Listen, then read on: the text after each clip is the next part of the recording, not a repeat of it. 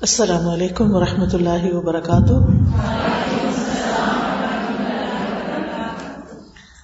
نحمد ونسلی علی رسول کریم اما بعد، فاعوذ باللہ من الشیطان الرجیم۔ بسم اللہ الرحمن الرحیم۔ رب شرح لی صدری ویسر لی امری۔ وحلل اقدتم من لسانی یفقہ قولی۔ الحمد للہ العزیز الغفور، الحلیم الشکور، احمد ربی و اشکر و اطوب الیہ و استغفر فلی ربی الحمد فی الدنیا والآخرہ علی فضلہ و مننہ ما علمنا منها وما لم نعلم، لا الہ الا اللہ وحدہ لا شریک له لا شریک له العلیم بذات الصدور۔ ہر قسم کی تعریف اللہ کے لیے ہے، جو غالب ہے اور بخشنے والا ہے برد بار ہے اور قدردان ہے۔ میں اپنے رب کی حمد کرتی ہوں اور اس کا شکر ادا کرتی ہوں اور اس کی بارگاہ میں توبہ کرتی ہوں اور اس سے بخشش طلب کرتی ہوں۔ بس دنیا اور آخرت میں میرے رب ہی کے لیے ہر قسم کی حمد اور تعریف ہے۔ اس کے فضل و کرم پر اس کے احسانات پر جنہیں ہم جانتے ہیں اور جنہیں ہم نہیں جانتے۔ اللہ کے سوا کوئی معبود برحق نہیں، وہ اکیلا ہے، اس کا کوئی شریک نہیں، اور وہ دلوں کے بھید تک جانتا ہے۔ اعوذ باللہ من الشیطان الرجیم۔ بسم اللہ الرحمن الرحیم۔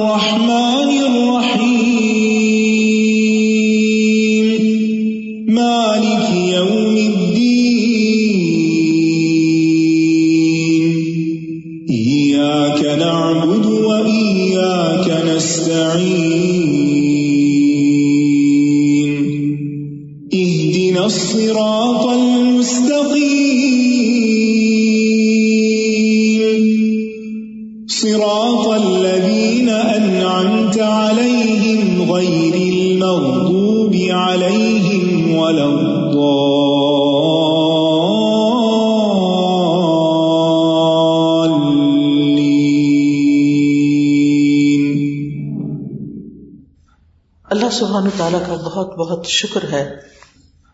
اس کا فضل ہے، اس کا انعام ہے، اس کا احسان ہے کہ اس نے ہمیں مسلمان پیدا کیا۔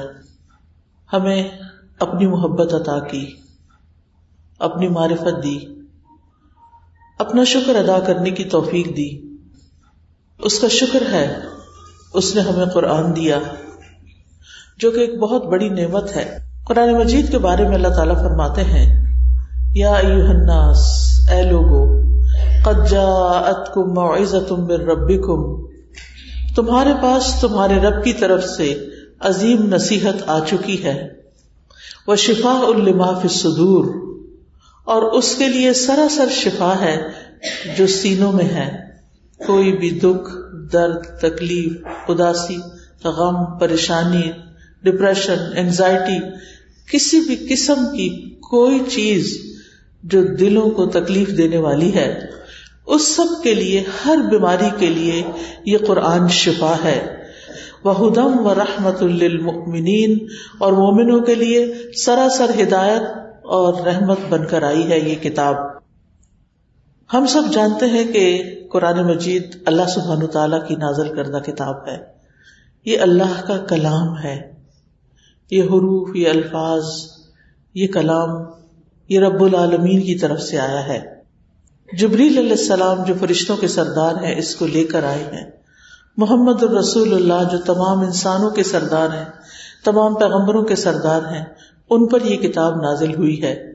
اور یہ امت محمدیہ صلی اللہ علیہ وسلم کا ایک بہت بڑا اعزاز ہے کہ اللہ نے دین کو ان پر مکمل کیا اور انہیں اس کتاب سے نوازا۔ یہ کتاب وہ کتاب ہے جس سے دلوں کی اصلاح ہوتی ہے، جس سے حالات بدلتے ہیں، جس سے انسان بدلتے ہیں، جس سے انسانوں کے حالات درست ہو جاتے ہیں۔ یہ رب العالمین نے انسانوں ہی کے فائدے کے لیے بھیجا ہے۔ یہاں اس آیت کے اندر چار باتیں بیان ہوئی ہیں کہ یہ قرآن ایک نصیحت ہے، یہ سینوں کی بیماریوں کے لیے شفا ہے، یہ ہدایت کا باعث ہے اور یہ مومنوں کے لیے رحمت کا باعث ہے۔ یعنی یہ قرآن سراسر فائدے کی کتاب ہے۔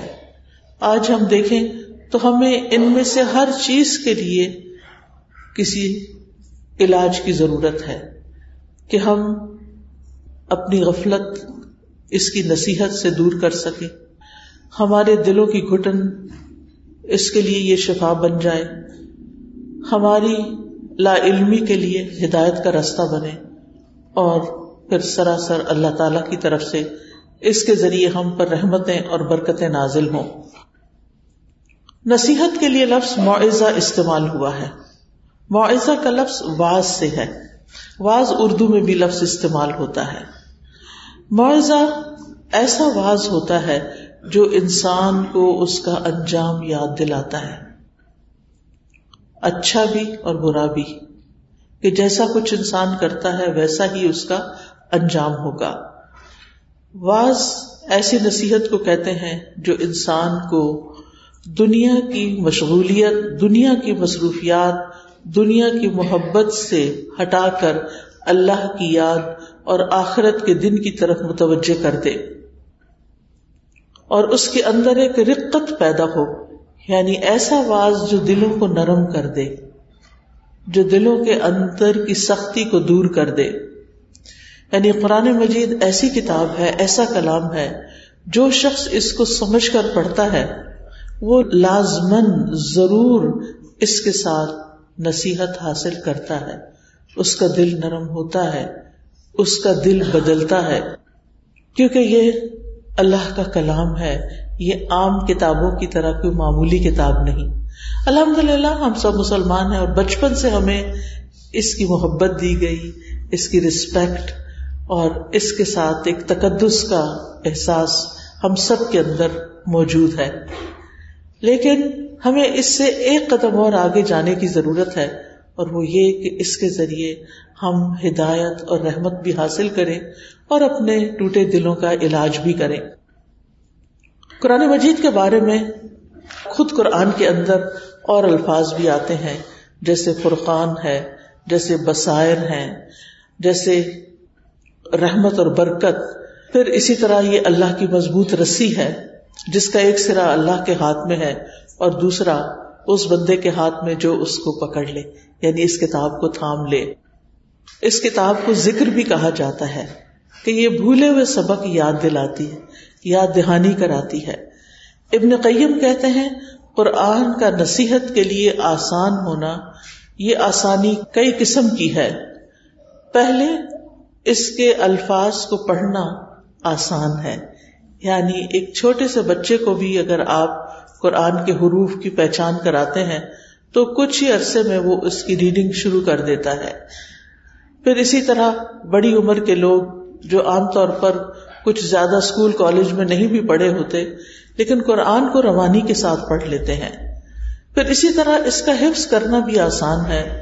کسی بھی اور کتاب کے مقابلے میں، کسی بھی اور شعر و شاعری کے مقابلے میں، قرآن مجید کو حفظ کرنے میں اتنی محنت نہیں لگتی جتنی محنت اور چیزوں کو زبانی یاد کرنے میں لگتی ہے۔ اور اس کی گواہی یہ کہ ہر ایج کے، ہر عمر کے بچے اور ہر عمر کے لوگ اس کو یاد کر لیتے ہیں۔ پھر یہ کہ اس کے معنی کو سمجھنا بھی آسان ہے۔ پھر اسی طرح اس پر عمل کرنا بھی کچھ مشکل نہیں، کیونکہ یہ صرف کمانڈمنٹ نہیں دیتا کہ ایسا کرو اور ایسا نہ کرو، بلکہ اس کے ساتھ انسان کے دل کو بھی آمادہ کرتا ہے موٹیویٹ کرتا ہے انکریج کرتا ہے، جس کی وجہ سے پھر حکم پر عمل آسان ہو جاتا ہے۔ اگر دوسری قانون کی کتابیں دیکھیں تو اس میں صرف قانون کی مختلف شکیں لکھی ہوتی ہیں، مختلف اس کے حصے قانون کو صرف بتاتے ہیں، اس میں یہ نہیں بتاتے کہ اس کو امپلیمنٹ کیسے کرنا ہے یا اس کے لیے انسانوں کی ذہن سازی کیسے کرنی چاہیے۔ لیکن یہ کتاب صرف قانون نہیں دیتی، صرف ڈوز اینڈ ڈونٹس نہیں دیتی، بلکہ اس کے ساتھ ساتھ دلوں کو نرم کرتی ہے، دلوں کو تیار کرتی ہے۔ لہذا انسان کے لیے اس کو ایکسپٹ کرنا آسان ہو جاتا ہے۔ پھر اسی طرح یہ ہے کہ یہ کتاب تمام جہان والوں کے لیے نصیحت ہے۔ عام طور پر ہم سمجھتے ہیں کہ یہ کتاب صرف مسلمانوں کے لیے نہیں حدل الناس تمام انسانوں کے لیے ہدایت ہے۔ یعنی اس سے پوری انسانیت کو فائدہ اٹھانا چاہیے۔ ان ہوا اللہ ذکر للعالمین، اور یہ تمام جہان والوں کے لیے اعزاز اور شرف کی بات ہے۔ پھر اسی طرح یہ کتاب عقل والوں کے لیے نصیحت ہے۔ اور زندہ دل انسانوں کے لیے، جیسے کہ قرآن مجید میں آتا ہے، ان ہوا اللہ بکر و قرآن مبین لیون دیر من کا نحین کہ یہ تو سراسر نصیحت اور واضح قرآن ہے، تاکہ اسے خبردار کرے جو زندہ ہے۔ یعنی جس کے سینے میں زندہ دل ہے، وہ اس سے ضرور سبق حاصل کرے۔ رہا وہ شخص جس کا دل مر چکا ہے، جو غفلت میں ڈوبا ہوا ہے۔ تو اگر وہ قرآن پڑھتا یا سنتا بھی ہے تو بہت زیادہ فائدہ حاصل نہیں کرتا، لیکن جس شخص کا دل سمجھنے کی اہلیت رکھتا ہے، جو سمجھنا چاہتا ہے، جو اس کا شوق رکھتا ہے کہ اللہ کا کلام اس کی سمجھ میں آئے، تو اس کے لیے بہرحال یہ بہت آسان ہے۔ پھر اسی طرح اس کا پڑھنا اور پڑھانا سب سے افضل کام ہے۔ خیر کم منتا علام القرآن و علامہ تم میں سے سب سے بہترین وہ ہے جو قرآن سیکھے اور سکھائے۔ یعنی اس کا پڑھنا، سیکھنا، سکھانا، خود حفظ کرنا، کسی کی مدد کرنا، اس کی تفسیر پڑھنا، اس کی تفسیر پڑھانا، یہ تمام چیزیں ایسی ہیں کہ جو انسان کے لیے ایک انتہائی عزت والا کام ہے، انتہائی شرف والا کام ہے۔ اس لیے اہل القرآن کو جو بھی اس کو پڑھ رہے ہوں یا پڑھا رہے ہوں، یا اس کے ساتھ شغف رکھتے ہوں، اس کے ساتھ ٹائم اسپینڈ کرتے ہوں، انہیں یہ سوچ لینا چاہیے کہ ان کا وقت ضائع نہیں جا رہا، بلکہ انہیں اس کا بہت بڑا ریوارڈ ملنے والا ہے، کیونکہ یہ اللہ کا کلام ہے۔ قرآن پڑھنے والے اور پڑھانے والے اور قرآن کے ساتھ شغف رکھنے والے اللہ کے خاص لوگ ہوتے ہیں۔ یعنی یہ نصیب اور یہ قسمت ان لوگوں کو ہی ملتی ہے کہ جو اس چیز کے ساتھ محبت رکھتے ہیں اور اس کے لیے ایفرٹ کرتے ہیں۔ رسول اللہ صلی اللہ علیہ وسلم نے فرمایا، لوگوں میں سے کچھ افراد اللہ کے خاص بندے ہوتے ہیں، اللہ والے ہوتے ہیں۔ صحابہ نے عرض کی، اے اللہ کے رسول صلی اللہ علیہ وسلم، وہ کون لوگ ہیں؟ فرمایا، قرآن والے، وہی اللہ والے اور اس کے خاص بندے ہیں۔ یعنی اگر تم قرآن کے ساتھ اپنا وقت گزارتے ہو تو تم اللہ سبحان و تعالیٰ کے خاص بندوں میں شامل ہو جاؤ گی، جن کو ہم وی آئی پیز کہتے ہیں کہ ویری امپورٹینٹ پرسنس وہ کون ہے جو اللہ تعالیٰ کا کلام پڑھتے ہیں یا اس سے محبت رکھتے ہیں اور اس کو سمجھتے ہیں اور اس کے ساتھ وقت اسپینڈ کرتے ہیں۔ آپ دیکھیں کہ ہمارے دن کا ایک بڑا حصہ سیل فون کے ساتھ گزر جاتا ہے، کچھ حصہ ٹی وی کے آگے گزر جاتا ہے، کچھ لوگوں کے ساتھ سوشلائز کرنے میں، کچھ گھر کے اندر کام کاج، بچوں کے ساتھ سروینٹس کے ساتھ یا اب جاب پلیس پر ہے تو یعنی کولیگس کے ساتھ، تو اس میں سے خوش قسمت ہے وہ لوگ کہ جن کو اپنے وقت کا کچھ حصہ قرآن کے ساتھ بھی مل جاتا ہے اور جو جتنا چاہے اس وقت کو بڑھا لے۔ آبیسلی جب اس وقت کو بڑھائیں گے تو کچھ اور چیزوں کا وقت کم ہوگا، لیکن وہ خسارے کا سودا نہیں۔ اللہ تعالیٰ قرآن مجید میں فرماتے سورت فاتر میں، ان الدین یتلون کتاب اللہ ہی بے شک وہ لوگ جو کتاب اللہ کی تلاوت کرتے ہیں اور تلاوت کا لفظ جو ہے وہ صرف قرآت کے لیے نہیں ہے، بلکہ تلاوت کے معنی ہوتے ہیں اتباع کرنا فالو کرنا، پیروی کرنا۔ یعنی جو کتاب اللہ کی پیروی کرتے ہیں یعنی پڑھتے بھی ہیں اور اس کو سمجھتے بھی ہیں اور اس پر عمل بھی کرتے ہیں اور اس کو آگے بھی پہنچاتے ہیں۔ وہ اقام السلاتا اور نماز قائم کرتے ہیں۔ وہ ان فکو مما رزق نہ ہوں سر و علانیہ اور وہ کھلے چھپے اللہ کے راستے میں جو ہم نے ان کو رسک دیا وہ خرچ کرتے ہیں۔ الا کا یارجون تجارت لن تبور۔ یہ ایسی تجارت کی امید رکھتے ہیں کہ جس میں کبھی نقصان ہے ہی نہیں۔ دنیا میں کوئی بھی بزنس کوئی بھی سودا ایسا نہیں کہ جس میں انسان یہ سمجھے کہ مجھے اس میں صرف نفع ہی ہوگا۔ بہت سی چیزیں اور بہت سے بزنس ایسے ہوتے ہیں، بہت نفے پہ جا رہے ہوتے ہیں، بہت اوپر ہی اوپر جا رہے ہوتے ہیں۔ اچانک کوئی ایسا حادثہ ہوتا ہے کہ سب کچھ ڈکلائن پہ آ جائے سب نیچے چلا جاتا ہے۔ لیکن جو لوگ یہ تین کام کرتے ہیں یعنی قرآن کی تلاوت، قرآن کے ساتھ تعلق، نماز کا قیام یعنی پابندی کے ساتھ نماز پڑھنا، نماز نہیں چھوڑنا، اور اللہ کے دیے ہوئے میں سے خرچ کرتے رہنا، یہ لوگ اللہ کے ساتھ ایسا سودا کر رہے ہیں کہ جس میں فائدہ ہی فائدہ ہے، جس کا کوئی نقصان ہے ہی نہیں۔ یعنی اللہ سبحان و تعالیٰ انہیں ان تین کاموں پر بہترین اجر عطا فرمائے گا۔ پھر اسی طرح رسول اللہ صلی اللہ علیہ وسلم نے فرمایا، رش کے قابل صرف دو ہی لوگ ہیں۔ ایک وہ جس کو اللہ نے قرآن کا علم دیا اور وہ رات کی گھڑیوں میں اس کے ذریعے سے قیام کرتا ہے۔ اور دوسرا وہ جسے اللہ نے مال دیا اور وہ دن رات اس سے صدقہ کرتا رہتا ہے۔ یعنی دن بھی اور رات بھی جو بھی موقع آتا ہے وہ دیتا چلا جاتا ہے، دیتا چلا جاتا ہے۔ پھر یہ کہ دوسری چیز جو اس آیت میں آتی ہے، وہ ہے شفا لما صدور کہ یہ قرآن سینوں کے اندر دل میں جو کچھ، کہ سینے میں دل ہے اور دل میں جو کچھ ہے، اس کے لیے شفا ہے۔ یعنی قرآن سینے کی، دل کی بیماریوں کے لیے شفا ہے۔ دل کی بیماریوں میں کیا چیز شامل ہے؟ سب سے پہلے تو بس بسے برے برے خیالات خوفناک چیزیں جو انسان سوچتا ہے، یا غم، یا دکھ، یا وہ ہرٹ جو کسی کی طرف سے انسان کو پہنچتا ہے۔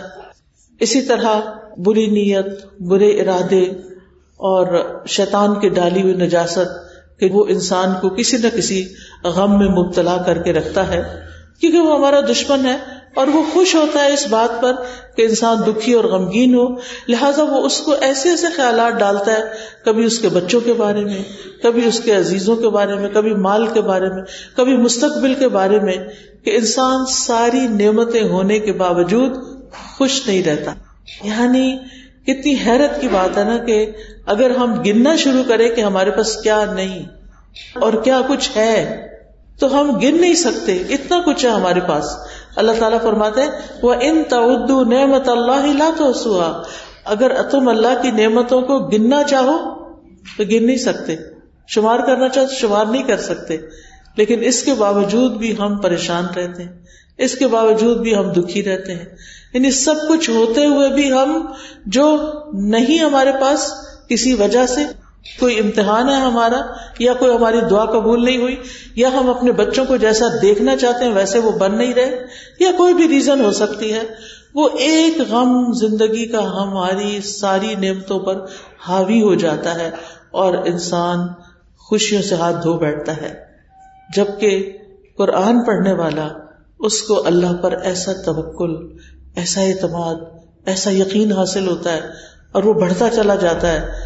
کہ شیطان کسی بھی قسم کا وسوسہ ڈالے، وہ یقین اس کو فوراً ختم کر دیتا ہے۔ وہ دل کے اندر کا اطمینان اور توکل کہ اللہ ہے، اللہ اچھا ہی کرے گا، اللہ کے بارے میں اچھا گمان، بندوں کے بارے میں اچھا گمان، یہ اس کے دل کو خوش کر دیتا ہے۔ اور یہ آ نہیں سکتا جب تک ہمارا تعلق قرآن سے نہ ہو۔ یہ چیز قرآن ہی انسان کے اندر پیدا کرتا ہے۔ اور پھر آپ دیکھیے کہ انسان کو بعض لا علاج بیماریاں شروع ہو جاتی ہیں اور ان میں سے دلوں کی بیماریاں جو ہیں وہ سب سے زیادہ انسان کے لیے تکلیف دہ ہوتی ہیں۔ کیونکہ کچھ دل ہوتے ہیں وہ ایمان سے، ایمان کے نور سے، ہدایت کے نور سے آباد ہوتے ہیں۔ یہ دل زندہ ہوتے ہیں اور کچھ دل ایمان سے خالی ہوتے ہیں، یقین اور توکل اور تقوا سے خالی ہوتے ہیں، قرآن کے علم سے خالی ہوتے ہیں۔ لہذا وہ دل مردہ ہونا شروع ہو جاتے ہیں۔ اور اگر ان کا علاج نہ کیا جائے تو وہ کسی کام بھی نہیں رہتے۔ پھر انسان کی زندگی میں سب کچھ ہوتے ہوئے خوشی نہیں ہوتی۔ اور یہ کتنی محرومی کی بات ہے کہ اللہ تعالیٰ اتنا کچھ دے، پھر بھی ہم کسی بات پر خوش نہ ہو یا یہ کہ خوش ہونے کے لیے ہمیں لوگوں کی ضرورت ہو۔ اب ہمارا کنٹرول جو ہے وہ لوگوں کے ہاتھ میں ہو کہ وہ ہمیں خوش کر دیں۔ کیونکہ ہم نے خوشی کو یا تو لوگوں کے مرہونے منت کیا ہوا ہے کہ فلاں دوست سے بات ہوگی تو میرا دل خوش ہو جائے گا، یا وہ ملنے آ جائے گی یا میں ملنے چلی جاؤں، یا اسی طرح فلاں چیز میرے پاس آ جائے گی تو پھر مجھے خوشی مل جائے گی۔ لیکن آپ نے زندگی میں دیکھا ہوگا کہ جتنی بھی چیزوں کی ہم نے خواہش کی اور وہ ملتی چلی گئی اس کے بعد کیا ہوا؟ ایک چیز کی خواہش تھی، وہ مل گئی، تھوڑے دن خوشی ہوئی، پھر ڈاؤن۔ اب ایک اور چیز کی خواہش ہے، وہ مل جائے۔ دعائیں مانگ رہے ہیں، محنت، کوشش کر رہے ہیں۔ وہ مل گئی۔ تھوڑی دیر کے لیے خوشی، پھر واپس اسی حالت پہ۔ پھر ایک تیسری چیز، پھر ایک چوتھی چیز۔ ساری زندگی انسان کی ہرس ختم ہی نہیں ہوتی، جس کی وجہ سے وہ کبھی خوش ہو ہی نہیں پاتا۔ اس کے پاس جتنی نعمتیں ہوتی ہیں اور مزید ملتی چلی جاتی ہیں، وہ پھر بھی خوش ہونے کا راز نہیں پاتا۔ کیونکہ خوشی تو دل کی زندگی میں ہے۔ اور دل کی زندگی قرآن میں ہے۔ قرآن کو قرآن مجید میں روح کہا گیا۔ اور انسان کے جسم کے اندر بھی روح ہوتی ہے۔ یہ ہمارے جسم کی روح اس روح سے خوش ہوتی ہے۔ اور قرآن لانے والے فرشتے کو بھی روح کہا گیا۔ دل مردہ ہونے کے عام طور پر دو بڑے سبب ہوتے ہیں۔ ایک جہالت اور ایک تکبر۔ جہالت جو ہے وہ دل اور ایمان اور نور کے درمیان اندھیرا کر دیتی ہے، رکاوٹ پیدا کر دیتی ہے۔ قرآن جہالت کو دور کرنے کا ذریعہ ہے۔ جب قرآن کے ذریعے جہالت دور ہوتی ہے، تو دل لہلانے لگتا ہے۔ ایمان کے ساتھ، قرآن کے ساتھ سینے منور ہو جاتے ہیں، خوش ہو جاتے ہیں، روشن ہو جاتے ہیں۔ قرآن مجید میں شفا کے تین معنی ہیں۔ کہ یہ گمراہی سے شفا ہے، کیونکہ اس میں ہدایت ہے۔ بیماری سے شفا ہے، کیونکہ اس میں برکت ہے۔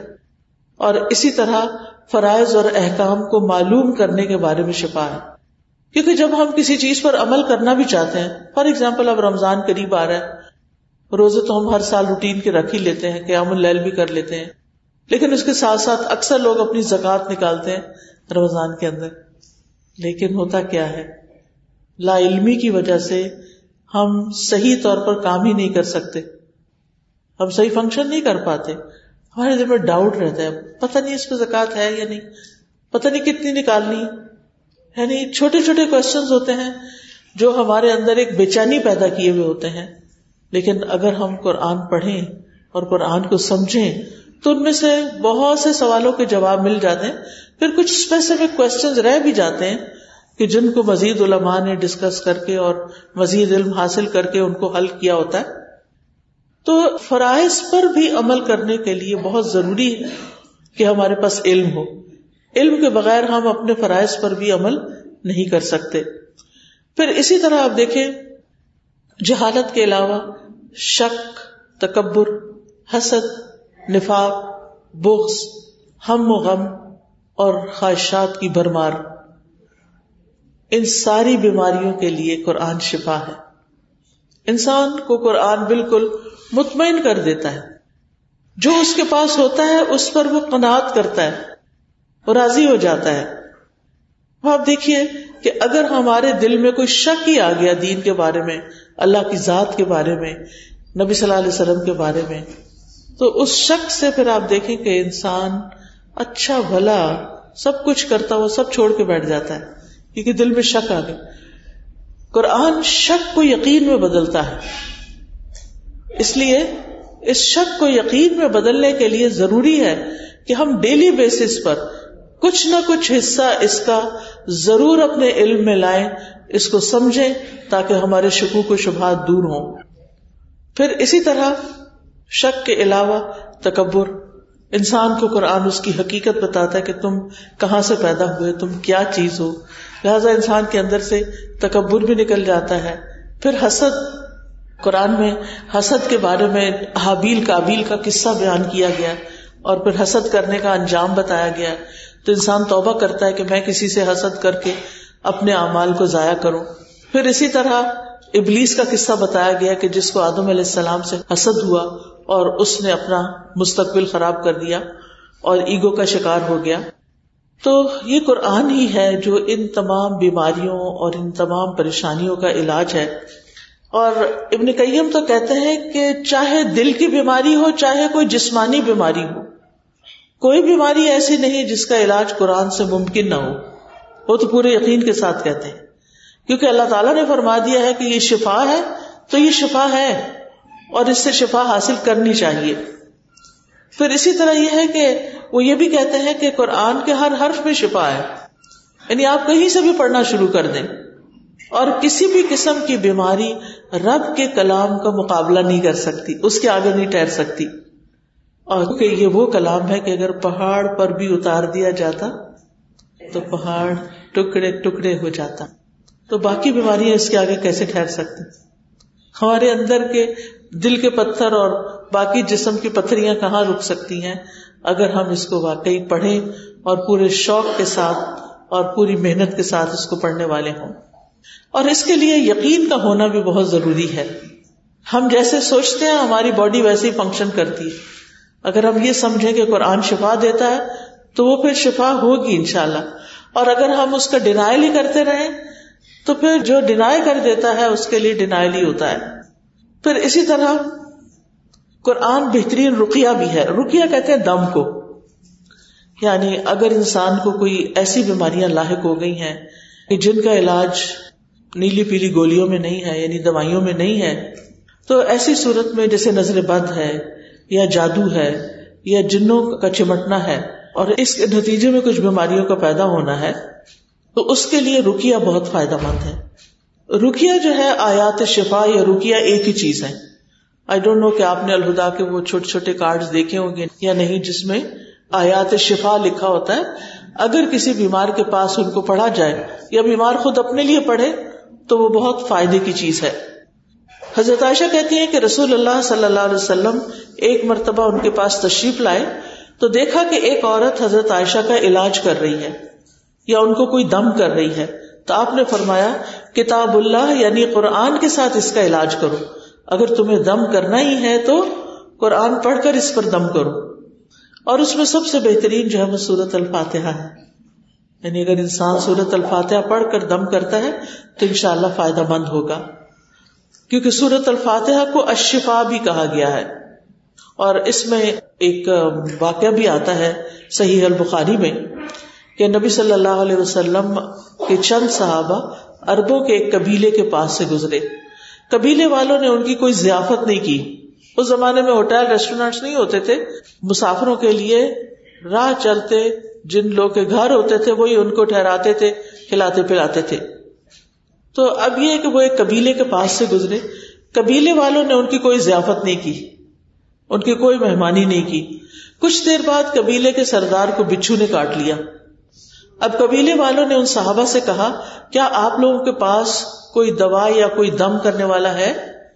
صحابہ نے کہا کہ تم لوگوں نے ہماری ضیافت نہیں کی، ہم بھی اس وقت تک تمہارا دم نہیں کریں گے جب تک تم اس کی مزدوری نہ مقرر کرو۔ چنانچہ انہوں نے چند بکریاں دینا منظور کر لی، پھر اس کے بعد آپ سورت الفاتحہ پڑھنے لگے۔ پڑھ پڑھ کے اپنا لواب اس جگہ پر لگاتے جاتے تھے جہاں ڈنگ کاٹا تھا۔ چنانچہ وہ شخص جو تھا تندرست ہو گیا۔ تو قبیلے والے بکریاں لے کر آ گئے۔ صحابہ نے کہا، ہم تو اس وقت تک ان کو ہاتھ نہیں لگائے گے بکریوں کو جب تک کہ اللہ کے رسول سے پوچھ نہ لیں۔ صلی اللہ علیہ وسلم۔ تو کیا ہوا؟ جب آپ کے پاس وہ آئے اور آپ کو بتایا تو آپ مسکرا دیے۔ آپ نے نہا ہاں کی نہ کی، بس اسمائل کی۔ اور یہ آپ کا اکثر انداز ہوتا تھا۔ اور پھر آپ نے فرمایا کہ تمہیں کیسے معلوم ہوا کہ سورت فاتحہ سے دم ہو سکتا ہے؟ ان بکریوں کو لے لو اور ان میں میرا حصہ بھی لگاؤ۔ یعنی ازراہ تفن آپ نے کہا، تاکہ ان کے دلوں میں اس کی وہ برائی نہ رہے۔ اسی طرح سورت البقرہ میں شفا ہے۔ رسول اللہ صلی اللہ علیہ وسلم نے فرمایا سورت البقرہ پڑھا کرو، کیونکہ اس کا پڑھنا باعث برکت ہے، اس کا چھوڑنا باعث حسرت ہے، اور جادوگر اس کو حاصل کرنے کی طاقت نہیں رکھتے۔ یعنی اس پر غالب نہیں آ سکتے۔ اس کا کچھ نہیں بگاڑ سکتے۔ لہذا انسان کے لیے ضروری ہے کہ وہ دن میں کچھ نہ کچھ حصہ سورت البقرہ کا پڑھ لیا کرے۔ چاہے پہلی پانچ آیتیں کیوں نہ ہو۔ یعنی صبح قرآن مجید کھولا سورت البکرا پڑھی اور بند کر دیا، پورا نہیں پڑھ سکے۔ بچوں کو اسکول بھیجنا ہوتا ہے اور کئی کام ہوتے ہیں۔ تو پھر اس موقع پر زیادہ ٹائم دیا نہیں جا سکتا۔ ہاں جب آپ گھر کے کام کا ایسے فارغ ہو جائیں، تو فارغ وقت میں پھر بیٹھ کر ضرور سورت البکرا پڑھے پھر یہ ہے کہ جو قرآن سے شفا حاصل نہیں کرتا، وہ ہمیشہ بیمار ہی رہتا ہے۔ یعنی وہ ایک بیماری کسی دوسری بیماری میں منتقل ہو جاتی، دوسری تیسری میں منتقل ہو جاتی۔ اور پھر یہ ہے کہ قرآن سے شفا حاصل نہ کرنا دراصل اس کو چھوڑ ہی دینا ہے۔ تیسری چیز جو یہاں بتائی گئی وہ یہ کہ یہ کتاب ہدایت کی کتاب ہے۔ ہدایت ہم سب کی ضرورت ہے، اسی لیے ہم ہر نماز کے اندر ایک دن اسرات المستقیم پڑھتے ہیں کہ اے اللہ تو ہمیں سیدھے رستے کی ہدایت دے۔ اس رستے پہ ہم چلیں، ہم منزل تک پہنچے اور پھر ہم اس پر استقامت بھی اختیار کریں۔ اس رستے کو چھوڑ نہ دیں۔ تو یہ کتاب جو ہے، یہ ہدایت کا باعث ہے۔ اور اللہ تعالیٰ نے اس کو نازل بھی اسی لیے کیا۔ اللہ تعالیٰ فرماتے ہیں شاہ رمضان الذي انزل فيه القرآن۔ هدى للناس وبينات من الهدى والفرقان. رمضان کا وہ مہینہ ہے جس میں قرآن نازل کیا گیا یعنی اللہ تعالیٰ نے یہ کتاب ہمیں رمضان میں دی ہے. اور رمضان کی برکت کی وجہ اس مہینے میں قرآن کا نازل ہونا ہے. دن تو سارے برابر ہوتے ہیں. لیکن ایک کو فضیلت دوسرے کی وجہ سے کیوں ہے؟ کیونکہ اس میں قرآن نازل ہوا. اسی طرح جو لوگ قرآن پڑھتے پڑھاتے ہیں، قیامت کے دن ان کے درجات بھی بلند ہوں گے۔ نہ صرف یہ کہ ان کے، بلکہ ان کے والدین کے بھی۔ تو وہ پوچھیں گے کہ یہ ہمیں نعمت کہاں سے ملی؟ تو بتایا جائے گا کہ تمہارے بچے کے قرآن پڑھنے کی وجہ سے۔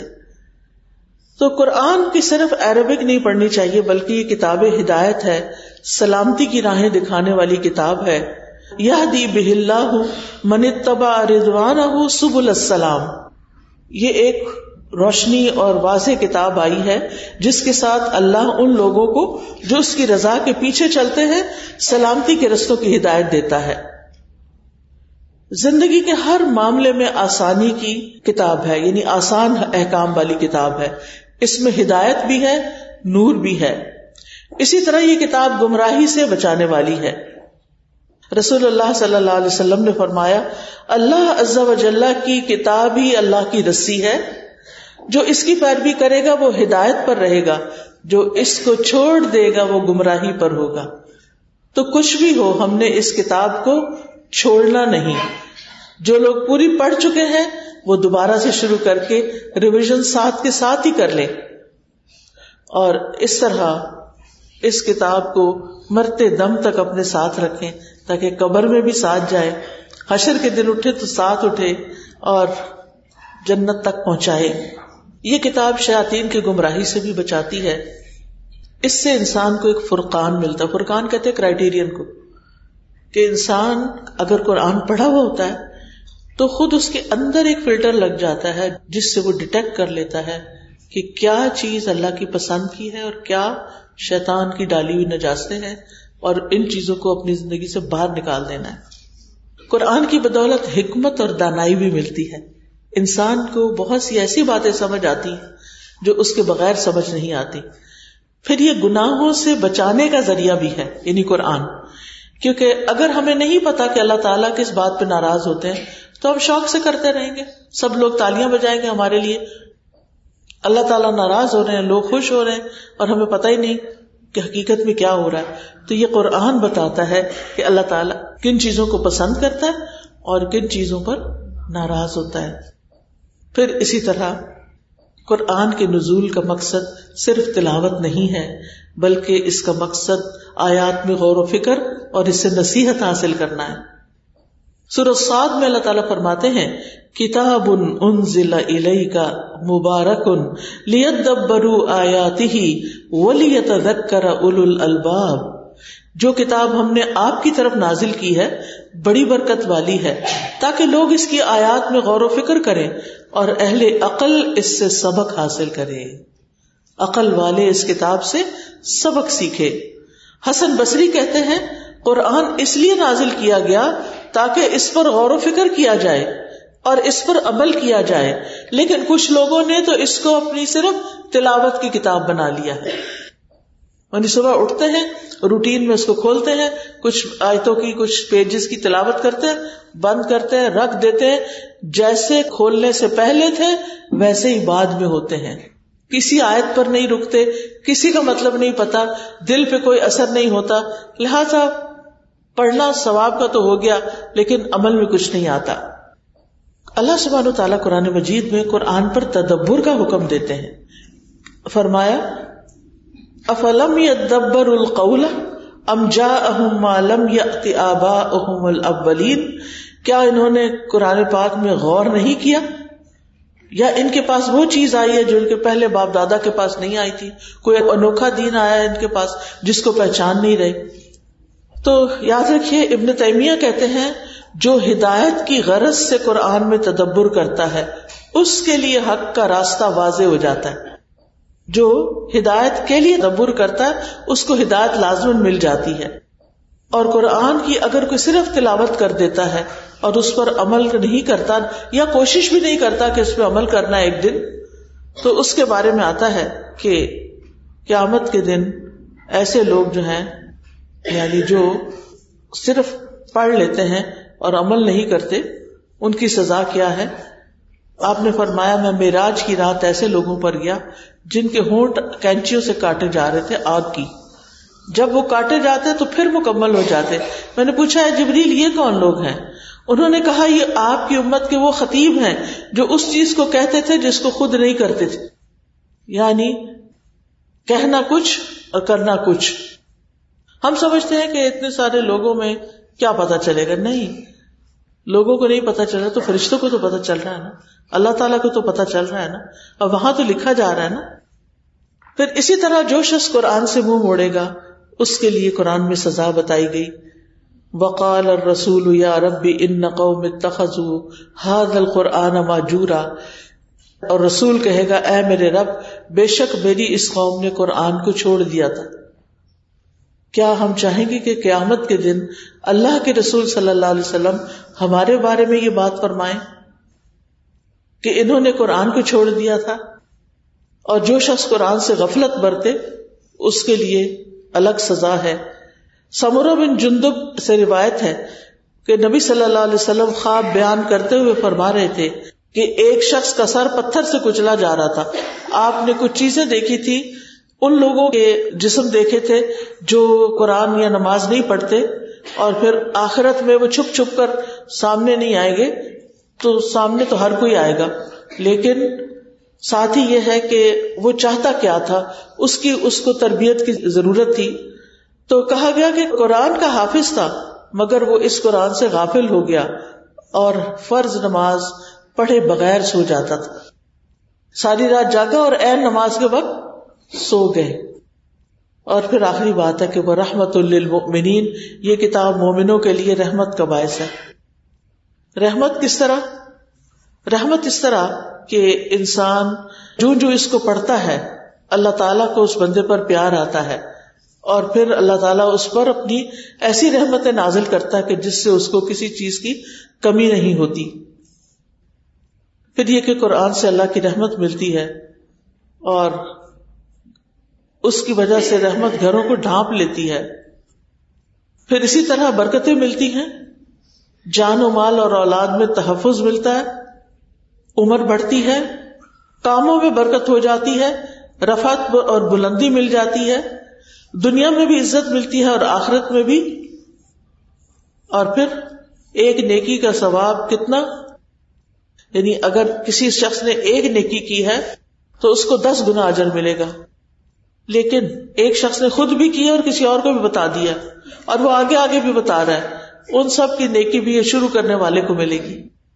قرآن کی تلاوت عذاب قبر سے بچانے کا ذریعہ بھی ہے کہ جب انسان کو قبر میں لٹایا جائے گا اور اس پر کوئی بلا سر کی طرف سے آئے گی، نماز دل سے اس کو پروٹیکٹ کرے گی، دائیں طرف سے روزہ، بائیں طرف سے زکات اور پاؤں کی طرف سے صدقات وغیرہ۔ لیکن اس کے علاوہ بھی یہ ہے کہ جب کوئی شخص یعنی ایسا کام کرنا چاہتا ہے جو اللہ کی پسند کا ہے اور خاص طور پر ان دنوں میں کرتا ہے جس میں اجر و ثواب کئی گنا زیادہ بڑھ جاتا ہے۔ تو یہ چیز پھر انسان کو آخرت میں بھی فائدہ دیتی ہے۔ قیامت کے دن قرآن انسان کی شکل میں آئے گا اور کہے گا، میں وہی ہوں جس نے تمہیں رات کو بیدار رکھا تھا اور دن میں تجھے پیاسا رکھا تھا۔ اب کیا چیزیں رات کو بیدار رکھتی ہیں بچوں کو؟ تو اب آپ سوچیے کہ پھر وہ جب ان سے سوال کیا جائے گا تو کیا جواب دیں گے کہ کیا چیز انہیں رات کو جگاتی تھی؟ کون سی چیز پھر قیامت کے دن ان کی سفارش کرے گی؟ کیونکہ قرآن کے پڑھنے والوں کی تو سفارش خود قرآن کرے گا۔ اور اسی طرح نبی صلی اللہ علیہ وسلم نے فرمایا، قرآن سیکھو، کیونکہ یہ قیامت کے دن اپنے پڑھنے والوں کی سفارش کرے گا۔ دو روشن صورتیں سورت البقرا اور آل عمران پڑھا کرو، سیکھو۔ کیونکہ یہ دونوں صورتیں قیامت کے دن سائبانوں کی شکل میں یا پرندوں کی دو صف بستہ ٹولیوں کی شکل میں آئے گی اور اپنے پڑھنے والوں کا دفاع کرے گی، ان کی حفاظت کرے گی۔ پھر اسی طرح قرآن یا انسان کے حق میں گواہی دے گا یا خلاف گواہی دے گا؟ کس کے حق میں گواہی دے گا؟ جس نے اس کو پڑھا ہوگا، سمجھا ہوگا، اس پر عمل کیا ہوگا، اور اس کے برعکس کرنے والوں کے خلاف گواہی دے گا۔ قاری قرآن کے لیے عزت کا تاج اور اللہ کی رضامندی حاصل ہوگی، اور اسی طرح والدین کے سر پر بھی نور کا تاج پہنایا جائے گا۔ قرآن پاک پڑھنے والوں کا جنت میں بھی بہت اچھا مقام ہوگا۔ اور وہاں ان کا تعارف ہوگا۔ تو یہ ہے وہ کتاب جو ہمیں اللہ سبحان تعالیٰ نے دی، جو ہماری تنہائیوں کی دوست ہے اور ہمارے ہر غم اور دکھ اور پریشانی کا مداوع ہے۔ میری دعا ہے اللہ تعالیٰ سے کہ اللہ تعالیٰ ہمیں اس کا حق ادا کرنے والا بنائے۔ وہ آخر داوانا الحمد للہ رب العالمین۔ اب اگر آپ کے ذہن میں کوئی کوشچن ہے کوئی چیز ایڈ کرنا چاہتے ہیں، تو موسٹ ویلکم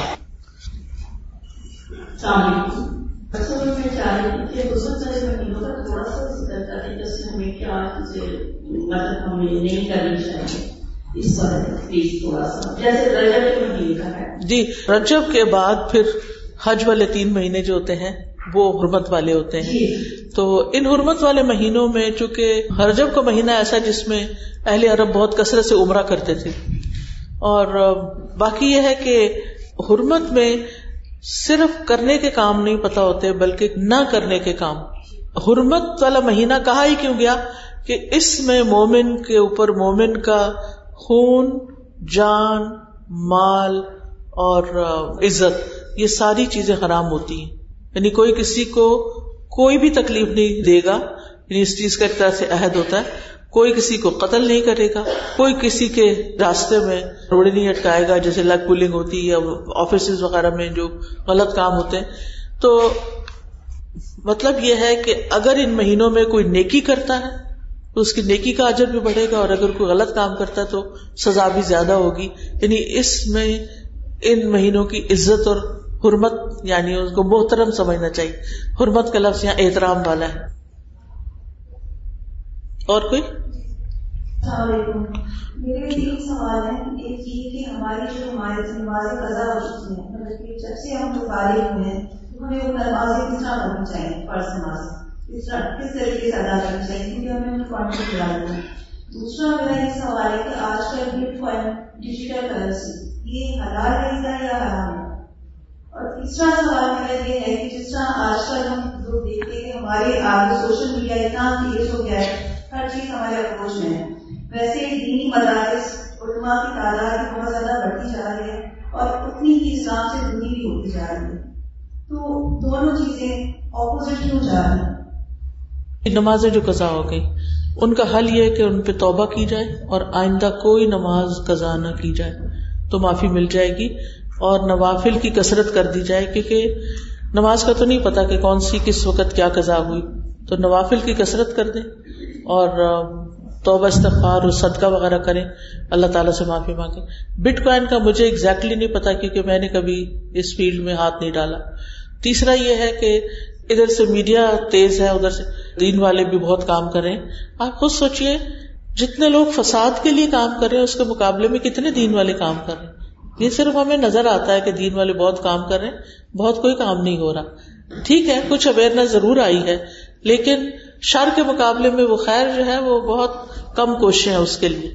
یعنی آپ کو ایک سنگر کے سنگنگ کے اوپر جو ہٹس ملے گی، آپ کو لائکس ملے گی، وہ کسی لیکچر کے اوپر تو نہیں ملے گی۔ اور کتنے لوگ سنتے بھی ہیں۔ اور اگر سن بھی لیں تو اس پر عمل کتنے پرسنٹ کرتے ہیں۔ مشکل یہ ہے، دو چیزیں مشکل ہیں۔ ایک تو یہ کہ دین کے بارے میں یہ سوشل میڈیا کی وجہ سے شکوک و شبہات بہت ہو گئے شک بہت ڈال دیا گیا۔ دوسرا یہ کہ خواہشات۔ پہلے ہوتا تھا کہ مشکل سے چیزیں دیکھنے، کرنے کو ملتی تھی، جو ایلیٹ کلاس ہوتی تھی، جو کچھ کرتی تھی، ان کا اپنا ایک سرکل ہوتا تھا۔ اب وہ ہر ایک کی ایکسس ہو گئی ہے۔ اب ہر کوئی ان کو کاپی کرنا چاہتا ہے۔ تو شہوات، خواہشات، شکوک و شبہات اور خواہشات۔ ان چیزوں نے ہمارے لیے دین پر عمل کرنا مشکل کر دیا۔ حل یہی ہے کہ ہم اپنا بھی ایمان مضبوط کریں اور اپنے بچوں کا بھی۔ سفینہ ایک کوشچن ہے کہ کیسے پتا چلے کہ آزمائش، امتحان اور مقافات عمل کے تینوں الگ الگ چیز ہیں۔ جیسے کہ اگر کوئی آتی ہے تو کہتے ہیں کہ جی اللہ کی طرف سے آزمائش ہے۔ تو ہمیں کیسے پتا چلے کہ آزمائش ہے اور تیسرا اگر کسی دوسرے کے ساتھ تو کہتے ہیں کہ جی، مقافات عمل ہے۔ مجھے تینوں میں تھوڑا سا ہے کہ کیا ڈفرینس ہے۔ آزمائش اور امتحان جو ہے، وہ تو ہر ایک کا ہو رہا ہے۔ صرف شر سے نہیں ہو رہا، خیر سے بھی ہو رہا ہے۔ وہ نبلو کم بشر والخیر فتنا مال بھی آزمائش ہے، اولاد بھی آزمائش ہے۔ یہ ساری چیزیں امتحان ہے ہمارے لیے۔ اور ایک یہ ہے کہ جو مقافات عمل ہے، کہ ہم نے کسی کے ساتھ برا کیا ہوگا تو ہمارے ساتھ ہوا ہے۔ اس میں ایک دو چیزیں آتی ہیں کہ جو شخص والدین کے ساتھ زیادتی کرتا ہے یا ان کو تکلیف دیتا ہے، تو مر نہیں سکتا جب تک کہ وہ دنیا میں کوئی نہ کوئی اس کے بدلے میں تکلیف نہ دیکھے۔ اسی طرح جو رشتے داروں کے ساتھ قطع تعلق ہی کرتا ہے۔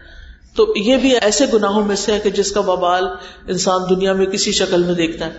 اب ہمیں تو یاد ہی نہیں ہوتا کہ ہم نے کس موقع پر کس کے ساتھ کیا زیادتی کی۔ لہذا اگر، اب اگلا کیا کرائٹیریا ہوگا؟ اگر تو اس تکلیف کے آنے کے بعد ہم اللہ کی طرف راغب ہو جاتے ہیں۔ تو یہ ایک آزمائش تھی۔ اور اگر اس تکلیف کے بعد ہم اللہ سے اور دور ہو جاتے ہیں تو علماء یہ کہتے ہیں کہ انڈیکیشن ہے کہ یہ اس شخص کے لیے عذاب تھا۔ جی روزے ہو جاتے ہیں۔ تو ہم ان کا فدیا دے کے اس وقت ہمارے پاس ہو جائیں گے یا اس کے لیے ضروری کیونکہ قرآن میں جو آیات ہیں اس میں آیات منسوخ کے بارے میں کہا جاتا ہے۔ رجسٹر جو ہے کہ فدیا دے دیے روزے کی تو کذاب ہر حال ہے۔ عدت من ایام اخر بعد کے دنوں میں روزے رکھ۔ من کان امن کو مریضن او اللہ سفر فعدت من ایام اخر جو بیمار ہو یا مسافر ہو، اگر روزہ چھوڑ دیا ہے، باقی دنوں میں روزے پورے کر لیں بعض خواتین کو یہی پتا نہیں ہوتا کہ پیریڈس کے روزوں کی قزا دینی ہے کہ نہیں۔ سارے پیریڈس کے روزوں کی قزا دینی ہے۔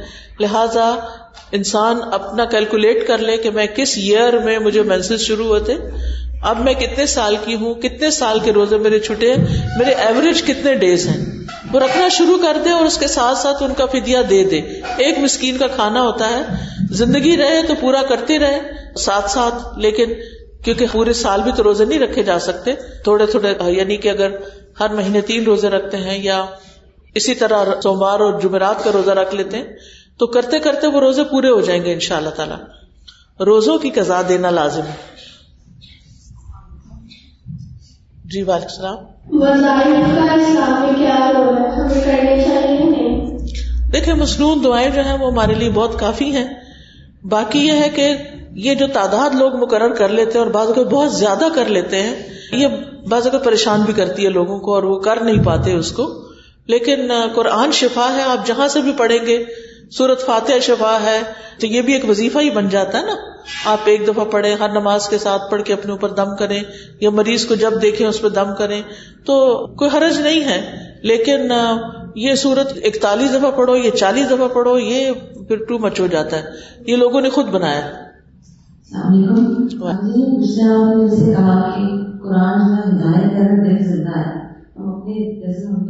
کوشش کرتے ہیں قرآن پڑھے تو نام محسوس ہوتا ہے کہ اس طرح کا اثر ہو رہا ہے نہیں ہو رہا جیسا کہ کچھ ایسی کوئی انڈیکیشن کہ ہم دیکھ سکیں کہ ہمارا ابھی اس میں تھوڑی جان یعنی اس میں دل لگ رہا ہے کہ نہیں لگ رہا؟ محبت ہے کہ نہیں؟ کیا اس کو ہم مس کرتے ہیں کہ نہیں؟ آج قرآن نہیں پڑھا گیا آج میری کلاس مس ہو گئی ہے۔ مجھے اس کو سمجھنا چاہیے۔ یعنی اپنے اندر کتنی بے چینی ہے اس سے اندازہ لگا سکتے ہیں۔ السلام علیکم۔ میرا آپ سے یہ کوشچن ہے کہ جو شادی کے لیے کیا یہ فکس ہوتا ہے کیا بھی کس شخص سے کس بندے سے شادی ہونی ہے، کیا اس کے لیے والدین اور یا پھر لڑکا یا لڑکیوں کو کوشش کرنی چاہیے؟ ایسا ہے کہ جس طرح ہمارے یہاں رسک لکھا ہوا ہے نا، لیکن یہ بھی ساتھ لکھا ہوا کہ کوشش کرے گا تو ملے گا۔ مثلاً آپ اوپر بیٹھے ہیں، اور مجھے شوق ہے آپ سے ملاقات کرنے کا، لیکن اسی صورت میں کر سکتی ہوں جب میں اوپر چڑھ کے جاؤں۔ گی اس کے لیے آپ بیٹھے ہیں، میں بھی موجود ہوں۔ شوق تب پورا ہوگا جب میں محنت کروں گی۔ ٹھیک ہے نا؟ اسی طرح جوڑ لکھے ہوئے ہیں، لیکن وہ ملیں گے تب جب ہم کوشش کریں گے۔ اوکے؟ سبحان کا اشد اللہ اللہ اللہ انت استخر و اطوب السلام علیکم و رحمۃ اللہ وبرکاتہ۔